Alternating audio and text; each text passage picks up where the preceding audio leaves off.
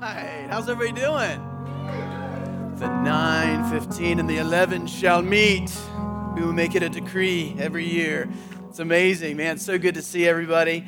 I love the Advent season. Uh, if you know anything about the Harmon family, we're Christmas people. Uh, we are actually beginning a re- renovation, so we are not doing a bunch of Christmas decorating, which you know kind of causes a little bit of depression. Like we, it's like usually in this season we're picking up trees from Costco. Somebody told me Costco didn't have any trees. Is that right? I mean, the world must be coming to an end. I mean, that is an important thing to, to have. Well, we start off the Advent season. If you've been around uh, the church for a while, we start out and we are in the season of waiting, as Aaron was talking about, the season of Advent. But it's kind of a, it's positionally like there's a juxtaposition between something that, that has already arrived and something that is coming. I mean, we celebrate the coming king. We celebrate the Hallelujah chorus being sung for the very first time to shepherds in Bethlehem. There's a manger, and there's all of these things. that the king has come. The Savior that we believe uh, is the only one that saves has come. And that, that, the feeling and celebrating the anticipation of Christmas and what it means for Jesus to be born and ultimate salvation to be available and our reuniting being possible with the God that's created us. But there's also the waiting of the in between and where we are right now, where we're waiting for his return. So, Advent is kind of, there's a twofold thing that we're doing in Advent, not just to celebrate what's, what has been, but where we are and what we're anticipating. And I love that it, it highlights, especially right at the beginning of Advent, something that we all, I think, long for and that we all think about, especially in this season which is well i'll just say it say it like this you know anybody see the hunger games anybody hunger games people? Yeah. President snow says this in the hunger games there's only one thing stronger than fear what is it? I heard a little voice in here say hope. I love it. We got elementary in here. They're like i know that. I just saw it yesterday. Hope. That is what is stronger. And, he, and he's talking in the context of we can't, we can't allow hope to rise because we use fear to oppress. But if hope rises, it is, it is stronger than fear. And it is a true statement when you think about hope. Now, I'm going to talk about a couple of different kinds of hope today. Uh, one earthly hope, which is one that I think that we're all familiar with, but also a biblical, God-birthed hope that we can experience even on this side of heaven. You know, growing up for me, uh, I don't know. I mean, sometimes people put people in categories in terms of hopeful and cynical. I don't know if anybody, if, if there's anybody you know, you know, cynical people aren't going to raise their hand if I say, who in here is cynical? But you do have people that are hopeful. And I'm not saying this in a good way about myself, but maybe I am. I'm a hopeful person. I grew up that way. I was, my, my parents very different. Uh, in many ways, my dad went to the Citadel, squared away, hospital corners on everything. I mean, he was just tight and secure. You weren't on time. You were 15 minutes early. Everything was just the way that it was. And God's, you know, kind of funny joke is that uh, he ended up with my mom, who is artistic and uh, you know very creative you know was always at art shows doing macrame she's an interior uh, decorator and designer and her car's an absolute mess my dad's is impeccable i mean we used to as jokes with my dad like we would lick our finger and just touch his rearview mirror and get out of the car. And it literally drove him insane. I mean, it would just me would get in the car and immediately look in the back seat. Uh, and he went to the Citadel, so we then would get a beating. I'm kidding, I'm kidding. But he gets nervous when I say that. No, he didn't beat us very much. Um, but we, you know, that, that's the household I grew up in. But they were very much the same when it came to hope. Both, both my parents and my mom's in here sitting in a different seat. See, people, when you have one service, the type A people are like, what happened to my seat? Uh, Arkells, you got your seat, didn't you? You came early. You're like, hey, you know, church ain't gonna be the same without the seat, baby. We got to get here early. Uh, but you know, my mom would say they're just hopeful people. And you, I grew up, and it wasn't that they protected me from a lot, but I was a naive kid. Like I was one of those kids that I feel like I grew up and kind of leave it to Beaverland. Like I just, everything was good. I was the one you had to tell, stranger danger, you can't talk to everyone. I mean, you had to do that. I, and I was a nightmare in that way. I did talk to everyone. Like I was, an, I'm an out of the box, you know, out of the helmet speaker. I remember one time my mom was, this is a, a totally unrelated, and I wasn't even planning on saying this, but just popped in my head. Um, that's kind of the way it works. One service, I thought I, I get to talk twice as long, right? So my mom was, we had, we remember Johnny Bench batter up? Anybody? One of those things you wind it. See this? That's older school. You wind it up. It's the dumbest toy ever. Insurance companies would never allow this to exist in our world. You'd wind it up, and then this baseball would just swing around like this, and then you would hit it, and it would just go back back around. And my mom's taking her turn at the Johnny Bench batter up, and I'm like right here, and bang, hits me right in the eye. So I had the worst shiner of all time. So I would walk to the grocery store, and people would say, What happened to your eye? And I'd say, My mom hit me with a baseball bat. That's not really the thing you want to be rolling out with. But I, I, besides that, I grew up a very positive person full of hope. Um, and, and, it was kind of the way that I operated. All, I mean, my kids would say that, my wife would say that. I maybe not as much anymore. And this is the reason why. Because life happens. Like you get to that point where you're in middle school, you're in high school, I mean, you experience life starts to, to ding you. The people that, like, I trusted people and assumed the best of people, and then all of a sudden things happen. You break up with somebody you can't believe, like, she brought me. You know, she was at my locker every day telling me that she loved me. She put cookies in there on game day. I mean, she was awesome. And then next thing you know, she's with your friend. And then all of a sudden, the hope starts to sink, doesn't it? I mean, you start, and life goes on. And, and I don't know if this was the breaking point of my, my hope kind of spirit kind of being broken. Um, and I used to not like cynical people. Like, I just was like, why are you going to complain? And why do we have to do, why does all humor have to be based around uh, cynicism? And then now I'm just, I have to fight my own cynicism because I'm 50. Uh, and life begins to happen. But I was in college, and I, I, I, would venture to guess maybe two people know this story because I was so ashamed and embarrassed that I did this. But somebody called me, uh, I was probably a sophomore or junior in college. He called me on an actual telephone, one that was attached to the wall. And said, Hey, uh, you're going to get a package in the mail, and it is, you've, you've been chosen for this, this gift, this prize. Uh, and it, it, was, you, you've got a 50 50 chance of winning a Jeep Wrangler. Now, at the time, I drove the worst car on the planet. I don't know if it was the worst car on the planet, but you could hear it coming from like two miles away. Like, it would just went, the valves were just totally blown. I don't think I ever changed the oil in it. It was just bad. And I mean, I needed a new car and a Jeep. I mean, it's like college life. I mean, just Jeeps just say college. You don't even have to write the word college. You just put a Jeep there. It's college, right? I wanted a Jeep and I thought, this is amazing. I got a 50 50 chance of winning a Jeep. Tell me more. And he says, well, actually, it's a win win. If you don't win the Jeep, then you get a cruise for all of your friends. And I was like, well, please tell me, sir, what, what do I have to do? Well, he says, there is a deposit and an initiation fee that you're going to have to pay. Now, all of the, see the cynical people in here, I heard the laugh. I didn't know. I was, I mean, I'm a hopeful person. And so I said, Well, what is it? He says, Well, it's $400. I know it seems like a lot of money. Now, this is 1994. $400 for a college student might as well have been winning the $21.2 million lottery. I mean, that is just a whole lot of cash. $400. But I thought, win win. Either way, 50 50 chance. And he, he was telling me stories about all the people that have won. He goes, I haven't really talked to anybody that won the cruise. Everybody seems to be winning the Jeep. It's kind of the way things are going right now. So I wrote a check to this ding dong for $400. Can you believe that? And then guess what happened? I didn't hear from that joker for a, forever. it didn't happen. I mean, I tried to run him down, and then all of a sudden I got this little package in the mail of like cruise coupons. Like it was like the worst thing ever. I, I, literally burned them in the backyard. I was so mad, didn't tell a soul. I don't even know. Did I ever tell you? My wife doesn't even know this story. You're hearing it for the first time. I know. I owe you $400. But in that, in that moment, this is what happens in life. We begin to realize that life is hard. We begin to realize that it's easy to move into a different place when it comes to hope. We move into a, a place where I, I went from I loathe cynical people, I don't like cynical people, to waging war against my own cynicism as I've gotten older.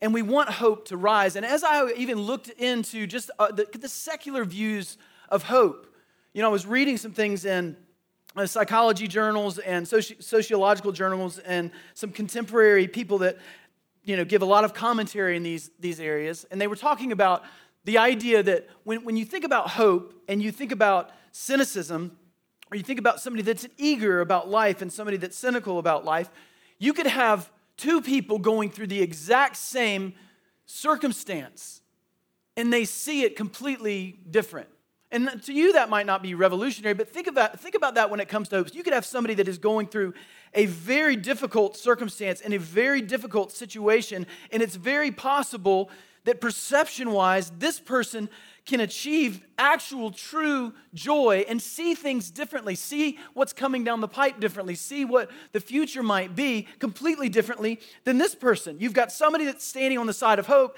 and somebody that's standing on the, size, the side of gloom not believing that, that anything's going to get, get good, that things won't change. And as I read more, they talked about kind of the difference in how people approach things with the two sets of lenses. You've got people that are hopeful, that sit on the non cynical side, that can, can change the way that they think in any particular situation, not, not ignoring the, the mountain that's in front of them, not ignoring the circumstances like all of life is rainbows and lollipops, but just the way that they traverse life differently, that that lens is different. And they talk about the other side, usually says something like, Hey, I'm hoping for the best, but planning for the worst. And I just want to say, if that's something that you've said, you're probably in the cynical camp. That's what everything told me. That's not me, it's every article I read. I'm going to hope for the best, but I'm going to plan for the worst. In other words, you're doing something in, in psychological terms called pre grieving. You're looking down the road, and, and all of a sudden, you're looking at all the situations that I'm, I've got a, I've got a, a, I'm getting test results at the doctor's office in three weeks. Think about that type of scenario.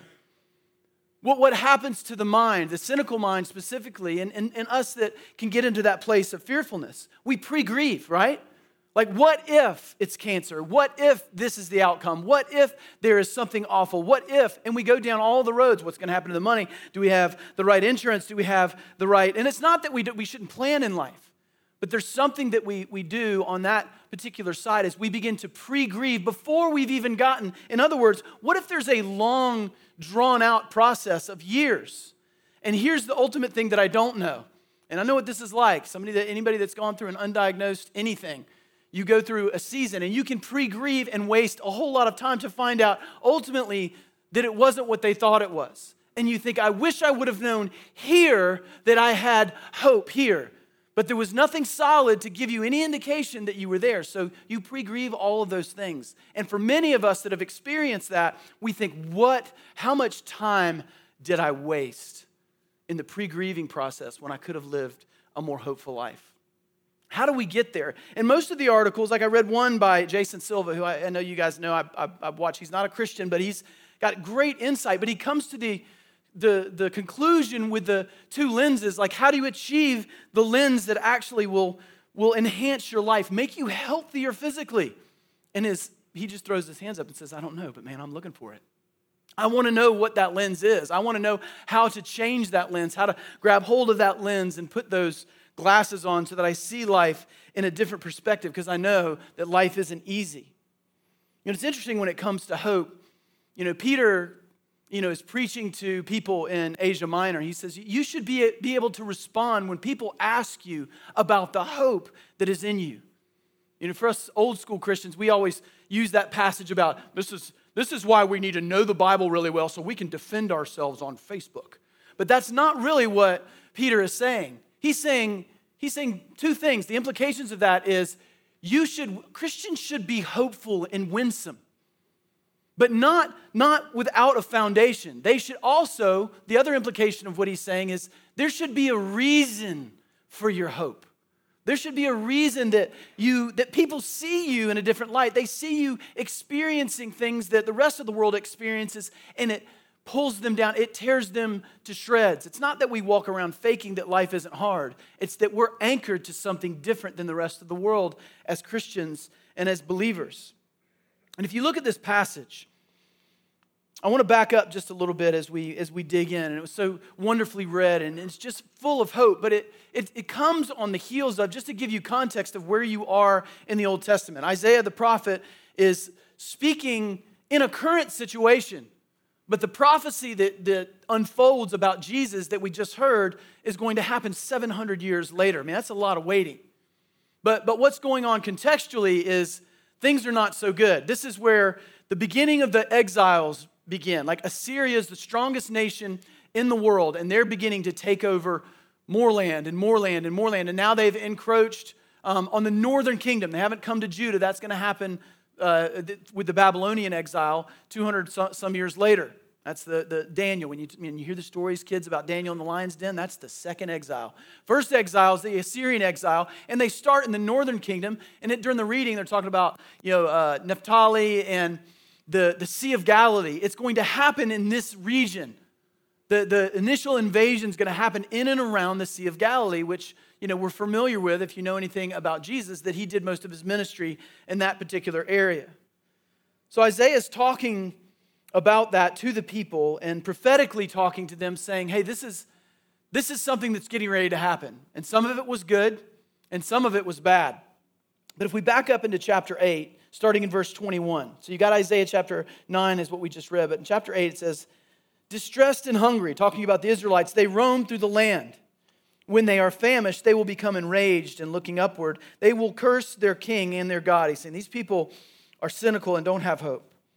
When they look toward the earth and see only distress and darkness and fearful gloom, and they will be thrust into utter darkness. Now, that is the precursor. Whenever you start a chapter and it says something like nevertheless, comma, that means there's something that happened before. So that's why we went back to 8.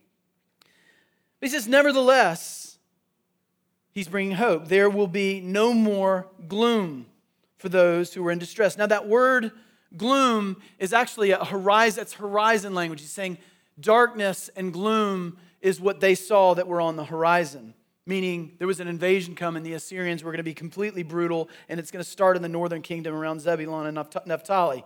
In the past, he humbled the land of Zebulun and the land of Naphtali, but in the future, he will honor Galilee of the nations by way of the sea beyond the Jordan. So, what Isaiah is saying here is hey, the first place that's going to experience this crushing hurt, don't lose hope because it's going to be the first place that's going to experience rescue in and around the Sea of Galilee. So we've got gloom and things were dark, but hope is coming. And then we see in verse 2 the people walking in darkness have seen a great light, and those living in the land of deep darkness, a light has dawned. Now, I want, I want you to see this passage, uh, maybe a little different than you have before. You've got two, two pieces to it you've got the gloom and you've got the dawn. Now, it does mention light, but what, what Isaiah is alluding to is that we're going to be in a place of dawn, which is a place of hope. Not complete, utter restoration, but a place of hope. And if you think about dawn, you think about gloom, that's complete darkness. And Isaiah is saying, You're going, there, there's a dawning of a new day. There is, there is light that is going to come on the horizon that will, will give you hope, that will change the way that you think, that will, will put a foundation under your feet because you will know that you will have a secure future. But he calls it dawn, the dawning of a new day. It's horizontal language. Now, think about dawn. Dawn isn't where it's the brightest. In fact, at dawn, if you've ever been out at the beach, when we go to our rise gatherings, you walk out, it's still dark. I mean, you walk out and we're preparing for the rise gathering, you see this glimmer of light on the horizon, but everybody's still got their headlamps on because it's dark. And everybody's setting up all the gear, setting up all the speakers. So it's amazing out there when you guys show up but it's barely, it's dawn. It's barely, you see uh, just a crest of light on the horizon. But what that crest of light is guaranteeing, what we always know when we see it, is the daytime is coming. The light is coming. It is going to shine in full brightness. It's not yet here, but the joy has already started. I don't, I don't see it fully and completely yet on this side of heaven, but to live in the dawn is a beautiful place to live. Even with the brokenness, even though there's even though it's dark, even though we still got the headlamps on, even though it's hard to traverse where we're walking in life, we're living in dawn and we know that something's coming that will change everything. You and I, what's possible for us is that we can live in the dawn. The light is coming, but we can live in the dawn, which is a beautiful place to be. Despite the darkness that we experience, and if you've lived on earth long enough, I've said this before, you're gonna bleed. You're gonna walk through darkness. You're gonna walk through difficulty. You're gonna have seasons in life where you're gonna cut checks to the wrong person. You're gonna have things that happen along the way that change, that you're gonna, you're gonna wage war on whether or not God loves you and what your future is going to be like. But it's possible for us to live life in the place of hope, in the place of dawn, outside of the world of gloom. And it's a very hopeful place to be because it's a place where we know that we will fully experience light. Now, we got to understand the world's definition of hope is different than the biblical definition of hope. I mean, for us, and I'll, I'll just read this. It's an article from Gospel Coalition. I could probably, you know, paraphrase it, but I, I, I do like the way it's written. Hope is, hard to def- is a hard word to define today. When we say it, we often do so with our fingers crossed. For instance, if you ask me if I think the Warriors will win the NBA Finals next year, all I can say is I hope so. What I really mean is I don't know, but there's a chance. I always think of Dumb and Dumber at that point. So you're saying I got a chance. We apply hope to things we're not sure are actually going to happen. But that's not how the Bible uses the word. Overwhelmingly, the Bible uses the word in uses the word, it's in the context of sure deliverance, the dawn. Scripture uses hope when God has spoken because when God speaks, even if promising a future reality, it's as good as done. For the Christian, hope is, is, is not a mere slogan, it's as real as the tomb is empty. It's a sure hope. It's a sure foundation. Romans 8 24 through 25 says, For in this hope we were saved. It's not a I wonder if, it's not a fingers crossed, it's not I hope the Seminoles win and they didn't. Now, hope that is seen is not hope, for who hopes in what he sees? But if we hope for what we do not see, we wait for it with patience. Hebrews 6:19, I love this because it's something that we hold on to here at Ocean City Church that we have this hope, this anchor for the soul. Hope is not this flimsy thing of I wonder if. It is an anchor for the soul. What is it? It's firm and secure. Very different than earthly hope. It enters the inner sanctuary behind the curtain, which all that means is our relationship with God has changed because of Jesus. Jesus is the anchor of our hope. Jesus is everything. Make my heart believe, we were singing, that we actually can come into the presence of God with no fear.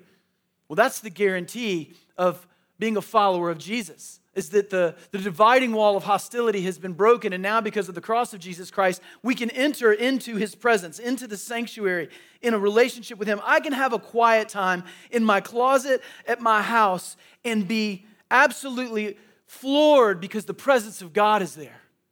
That is the miracle of being back in a right relationship with God. That is an incredible thing for us. That is biblical hope. It goes beyond the curtain into the presence of God. Hebrews 11, we have the element of faith. Now, faith is the confidence in what we hope for and assurance about what we do not see. We can have assurance about something that we don't see, something that we don't see yet. We might see a brim of light on the horizon, but we haven't seen the sun completely rise and sit high in the sky, illuminating everything that is on planet Earth. If you understand the illustration, we on this side of heaven we see dimly we see darkly, the Apostle Paul says, but soon we will see Jesus face to face. And we won't need a sun because he will be the radiance that, that we all will experience.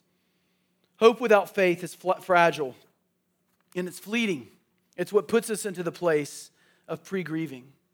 So, I know the question that's on, on the table is how do we live a life experiencing the dawn, knowing that, hey, it's not easy on this side of heaven? but I can see the light on the horizon. How, how do we go to that place that Isaiah is, is foretelling, saying in 700 years, you're going to see the dawning of a new day. You're going to see the brimming of the horizon. Something's going to change. And it's going to come right, it's interesting, it comes right around the sea. Look where Jesus does all of his ministry. Right there where the northern kingdom was, in and around the Sea of Galilee, the region and the nation around the Sea of Galilee. This is where the light was going to dawn in Bethlehem. How do we how do we have this lens change, as Jason Silva was saying? How do we get to that place where I can, I can have the same circumstance as somebody else and I can experience the dawn? I can ex- experience hope. And for the people in this room, I mean, I know just because I've walked with a lot of people in this season, we've experienced a lot of death, a lot of hurt, a lot of divorce, a lot of just heartache and heart, heartbreak. It's been a difficult season, not just for the entire country and for the world, but it's been a difficult season for Ocean City Church. How do we, how do we see things differently? Where, just like Peter was preaching to the followers of Jesus in Asia Minor, saying, hey, you should be able to, your, your life should look like something that people would ask questions and say, how do you have hope? How do you live believing that something's going to get, get better when you're being persecuted all day long? How, how, how is this possible? You should be ready to give the response. One, you should look hopeful, but you also have a reason to be hopeful. So I want to just real quickly talk about, I just call it the trifocal lens of hope. And it all comes from God's word and the power of his spirit. What's the trifocal lens? And I'm going to do it kind of backward because, you know, it's we're going to talk about the, the past faithfulness of God, the current reality that we live in, and the future hope. But I want to start with the future hope because I think as Christians, we all think about heaven, and that, that becomes the thing that we all, we're like, okay, yeah, I know heaven's coming, but I got to live here, right? Like uh, it's life doesn't seem, it, it might be short, but it doesn't seem short, at least not this week, right? So let's talk about the future hope. In Revelation 21, I love this because it, it reminds me of what's coming. We have to remember that there's something coming on the horizon. And this is when Jesus returns again to make all things new. It says, Then I saw a new heaven and a new earth. I love that, that it's not just floating around a new heaven, earth's going to be no more. It's going to be new heaven, new earth. Because I like things on earth. Like God, there's God's common grace. There's waves to surf, you know? And there's going to be waves in heaven to surf too. I don't know. Any surfers out here? Yeah, there's going to be big ones, like really good ones. And they won't hurt you and hold you down on a reef where you think you're going to die. It's going to be amazing. Actually, you'll, it'll be all the people you don't like will be held down on the reef and you'll be surfing over them. I'm kidding. It won't be like that. So, new heaven and new earth. The first earth had passed away and there's no longer any sea. Well, there's no sea. How is there going to be waves? I saw the holy city, the new Jerusalem, coming down out of heaven from God, from God, prepared as a bride, beautifully dressed for her husband. And I heard a loud voice from the throne saying, Look, God's dwelling place is now among the people. And he will dwell with them, and they will be his people, and God himself will be with them, and they will be their gods. The promise that God made to Abraham back in Genesis. We're all the way at the end in Revelation. In verse 4, I love it. He will wipe every tear from their eyes. Can you imagine kids never crying? Like never having anything to cry about? Amazing. Parents are like, I wish they didn't have anything to cry about. There will be no more death or mourning or crying or pain, for the old order of things has passed away. He who is seated on the throne said, I am making everything new. And then he said, Write this down, for these words are trustworthy and true. Why do you think he wants him to write it down? He wants us to be able to put our hope on display. He wants us in the circumstance for John, who is, is, is getting these words from God, to, to, to be able to take these words and say, hey, the, the, the, followers of Jesus, the ones carrying my name, they need to hear these words. They need to know what's coming because that will change everything when it comes to the lens that they have. I mean, I think about when you know everything's going to be new, when you know that heaven is going to be amazing, when you know that there's going to be a new earth, when you know every, every tear will be wiped from every eye, and that all things will be made new. Which means, that doesn't mean that we're just going to get a mind wipe and everything, but it means that God is going to take everything that was bad and He is going to reimagine it and He is going to restructure it and make it new. He is going to redeem it, which is even more beautiful because it, it leaves the dark canvas to offset His beautiful and wonderful light that we can see who He is and we get to glory in where we are and where we used to be. That's an amazing thought. And it made me think of, uh, you know, there's, there's moments in life that are tiny little glimpses of what it looks like to know the future, to go beyond earthly hope and, and know that it's actually going to happen. It's like two weeks' notice. I mean, there's something pretty awesome about two weeks' notice. Anybody, like when you finally tell your, especially if you have a really like crappy job, and you get to put in your, like, you got a better job, like, way, way better, and you get to put in two weeks' notice. What are those two weeks like? I mean, you don't have the job yet, you're not getting the paychecks yet. There's just the dawn, right? You're just getting the brim of light, but you go into work a whole different man. You know what I'm saying? You go in there. It's not that you mistreat people along the way. I mean, if you're a naughty person, you might. But you cruise into work smiling. Everybody else is in their cubicle, and you're just like, you know, cruising in, going, "What's up, Jerry? It's nice to see you. Only two more weeks, but it's good to see you again.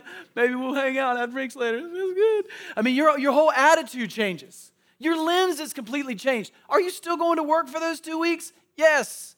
How you operate when you're at work is different, and your joy in your mindset. You're not looking at the clock going, "I can't believe I'm doing this again." It's 4:59. You know, I mean, you're not doing that anymore because you know something good is coming on the horizon. I mean, how many lottery winners do you think pre spend their money? Like before they've ever got anything in the paycheck. I mean, they are already meeting with people. They're already browsing the houses. They are already on. Now, there's some pretty tragic lottery stories because money doesn't change life. I mean, it'd be nice, but it doesn't change everything, right? But it's getting it and knowing that it's coming. What if you knew that you were going to win the lottery in a year? I mean, would you be quibbling over the things that you quibble over? Would you be, you know, I mean, your tips would be a lot bigger. I mean, you'd be better human beings knowing that money's coming. That's the idea of future hope. When we know that it's coming, it should change and reframe the way that we think. So that's future hope. But what about current reality? Because this is where we live. We live in this place, and it's possible for us to, to live in the dawn. What's our current reality biblically? And what's happening? There's so many things that we could talk about when it comes to our current reality that could change our mindset and change the focal lens. Deuteronomy 31 6, I love this, says, Be strong and courageous. Do not be afraid or terrified. Well, that's the way I want to live. Because of them. For the Lord your God goes with you, he will never leave you or forsake you. I mean, I think those words right there as a Christian, I have repeated those things in my head over and over again in some of the darkest places that he is not going to leave me or forsake me. He is with me. I mean, I think about Psalm 23. Even though I walk through the valley of the shadow of death, I will fear no evil. You know why? Because you are with me because you're with me. In the current reality that you're living in, God's not absent. God is not, we, we often, in, in our circumstances, in the way that we pray, we often want to be, be ejected out of our circumstances. And it seems like that would be the best thing for us. But what God does more faithfully for us is He injects Himself into our circumstances. He comes into the valley, he goes into the pit, and he remains there with us because he will never leave us or forsake us on this side of heaven while we live in the dawn and the not yet realized. He walks with us. And when he's with you, that should change your mindset in every circumstance, in every situation. You know, as in college, I had this, uh, this roommate. Uh, he's the sweetest guy, the big teddy bear, but he was enormous. Like he was 6'5, about 295 pounds, um, played football. And I had this very small, very mouthy Italian roommate. And uh, it was so interesting to see my, my roommate go out without, like Gary was my, I won't mention the other guy's name. Um, he, Gary, you know, would stay home sometimes and Matt would go out on his own. And he was a different human being without Gary around. Like when, when, because, and he was Italian and he really wanted to mouth off, but he knew I, it's a whole different ballgame when Gary's not around. Now, if Gary was around, I mean, this Italian became super Italian. Like he was just like, because Gary's behind him. He's six foot four and he's his friend. He had hands like Andre the Giant. I mean, he was really big. I mean, in, my, you know, Matt would just be like looking around, like, I hope somebody mouths off to me. I mean, he was just like, You tell me what to do? Gary. I mean, it's just immediate, you know. He had he had somebody with him. And it changed the confidence in which he lived in life. I mean, if we were out with Gary, there was nothing, I mean, we just, it was, we were not nervous about getting pushed around. Um, and we could have been pushed around because we were small and insignificant, but Gary was enormous and was very capable of taking care of any problem. And he always did it nice, you know, before he hit somebody. I mean, he was always like, look, I think we ought to all calm down here, and then somebody would get hit, and it was all over. And Gary just kind of shut it down. You got somebody with you, it changes things. It changes things. You know, I think about in the place where, in, in life, especially in the last season of life, and then, in, you know, 12, 15 years ago, you know, I went through some serious medical stuff. And, you know, God met me in that place. And the fact that He would never leave me or forsake me is something that took a while to strike me, but it changed the way that I I walked. It, and my wife would tell you it changed the way I interacted with the world around me in a huge way. You know, I recently watched King Richard. Anybody you know uh, know that movie? It's it's really really good actually. It's about uh, Venus and Serena Williams, about their dad actually. And I just thought about the unconditional love, the current reality for you and me when it comes to Jesus and unconditional love, the unconditional love of a father, the one that, you know, he would not spare his own son but gave him up for us all. So how would he not graciously give us all things? That is our that is not something that's just down the road. That is our current current reality. Is we have someone that loves us unconditionally. And if you watch that movie, you watch a father do some things. He's not perfect by any means, but he sacrifices himself in every way. Gets beat up in Compton near the tennis courts every day protecting his daughters. I mean, it is an incredible story and changed the trajectory of the way that they engage with the tennis world because he said, I, I know this is the way that everybody else does it, but I am protecting who you are as human beings, not as tennis stars. And he made some decisions that could have been detrimental to their career, but he knew were going to be better for them as human beings. And I think about how God walks with me and the way that He does things in my life and the way that I walk through the valley of the shadow of death, thinking I want to be ejected out of this circumstance, but God says, This is going to be better for you that you walk through this circumstance with me. And you're going to come out the other side better as a human being. That's our current reality that we have a Father that loves us unconditionally, so much so that He gave His own Son. So that's future hope, current reality, and then past faithfulness. And I'll end here. You know, when you think about past faithfulness, it's the thing that we that we sing about. It's what it's what puts us in a, a different place as we gather as the saints and we hear each other's voices singing together, in harmony together. Well, partly harmony. Some people not as good as others. But we're singing together, synchronized in our voices, proclaiming hopes of what God has done in the past, what He's what he's accomplished for us. And past performance certainly puts us in the place of dawn. The past performance of God, knowing what God has, was, what He's done for us, changes the way that we see, changes the lens in which we engage on planet Earth. He split the sea so that we could walk right through it. He made the shepherd boy a king. He brought down Goliath. He gave Ruth the man of her dreams. He was in the fiery furnace, and not a hair on their head was burned. He saved Daniel from the mouth of the lion. He defeated the Midianites with the most fearful, smallest man in Israel's camp, Gideon.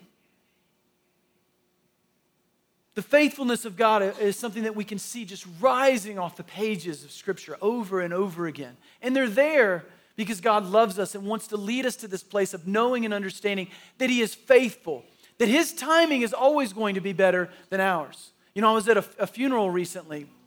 Um, it was uh, Seth Johnson's father, and it was a. I, usually don't get super weepy at funerals, but I really I bawled my eyes out at this funeral, and I didn't even know Tom that well, his father, but. Seth and, and his brother and his sister all got up and spoke, and it was so real and it was so raw. But so much of what was said, and, and Tim specifically, Seth's brother, um, I mean, definitely has an anointing on his life in the way that he speaks and can bring hope in the middle of death because it, it, I, I walked out of there with joy, out of a funeral. And, and he did something very simple. All, his, all he did was proclaim God's past performance in their life. He went back and he remembered all of the good things that God had done, including through their father who wasn't perfect. And then he had everybody, and we're going to do this in right now he had everybody, as he made these statements, just say, God is good. So I'm going to make these statements and I'm going to walk, I'm going to show you how to we're going to do this and this is something that we're going to practice through the Christmas season. Maybe we'll practice it with our families. Maybe just like it says in the Old Testament when we when we go to bed, when we rise, when we walk along the road, I'm going to I'm going to pass these things on to my children so that they pass them on to their children that we remember the promises of God so that we as the people of God could live in the dawn in the hope of the not yet realized when Jesus will be the son and we will see him face to face.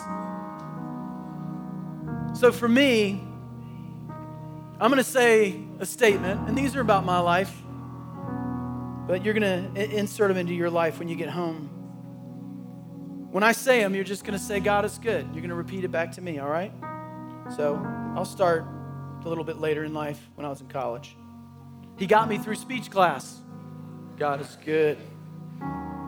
When we moved to Jacksonville, we were alone and we met the most faithful friends when Beth was in a horrible car accident that destroyed her car, she came out with barely a scratch.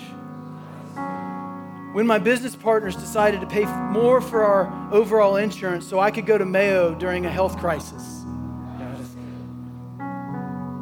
When my wife had a miscarriage, very soon after that, God gave us a beautiful girl named Ella soon after.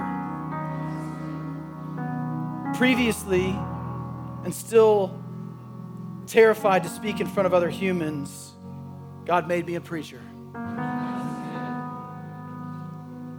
When the entire planning commission here in Jacksonville Beach pre decided to say no to OCC being in this location, in a packed room full of you people, they all said yes, except for one.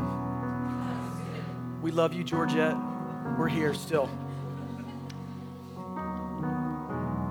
When I was going through a health crisis in my, my darkest hour, my de- most depressed hour, he met me in the pit of despair.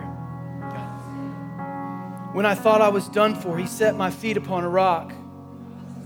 When I thought I would never experience joy again, he put a song in my heart. After 400 years of silence, the angels sang the Hallelujah chorus for the very first time in a field among shepherds to say, A Savior is born. Because on Calvary, the worst day in history became the best day in history. Because the cross led to an empty grave. If death couldn't hold him down, then nothing can hold you down. If he did it once, he can do it again. God is good. God is good. God is good. We can live in the dawn and we can be a bright, shining reflection of the light to come with the hope of glory that rests in our soul. His name is Jesus, only Jesus. Let's stand.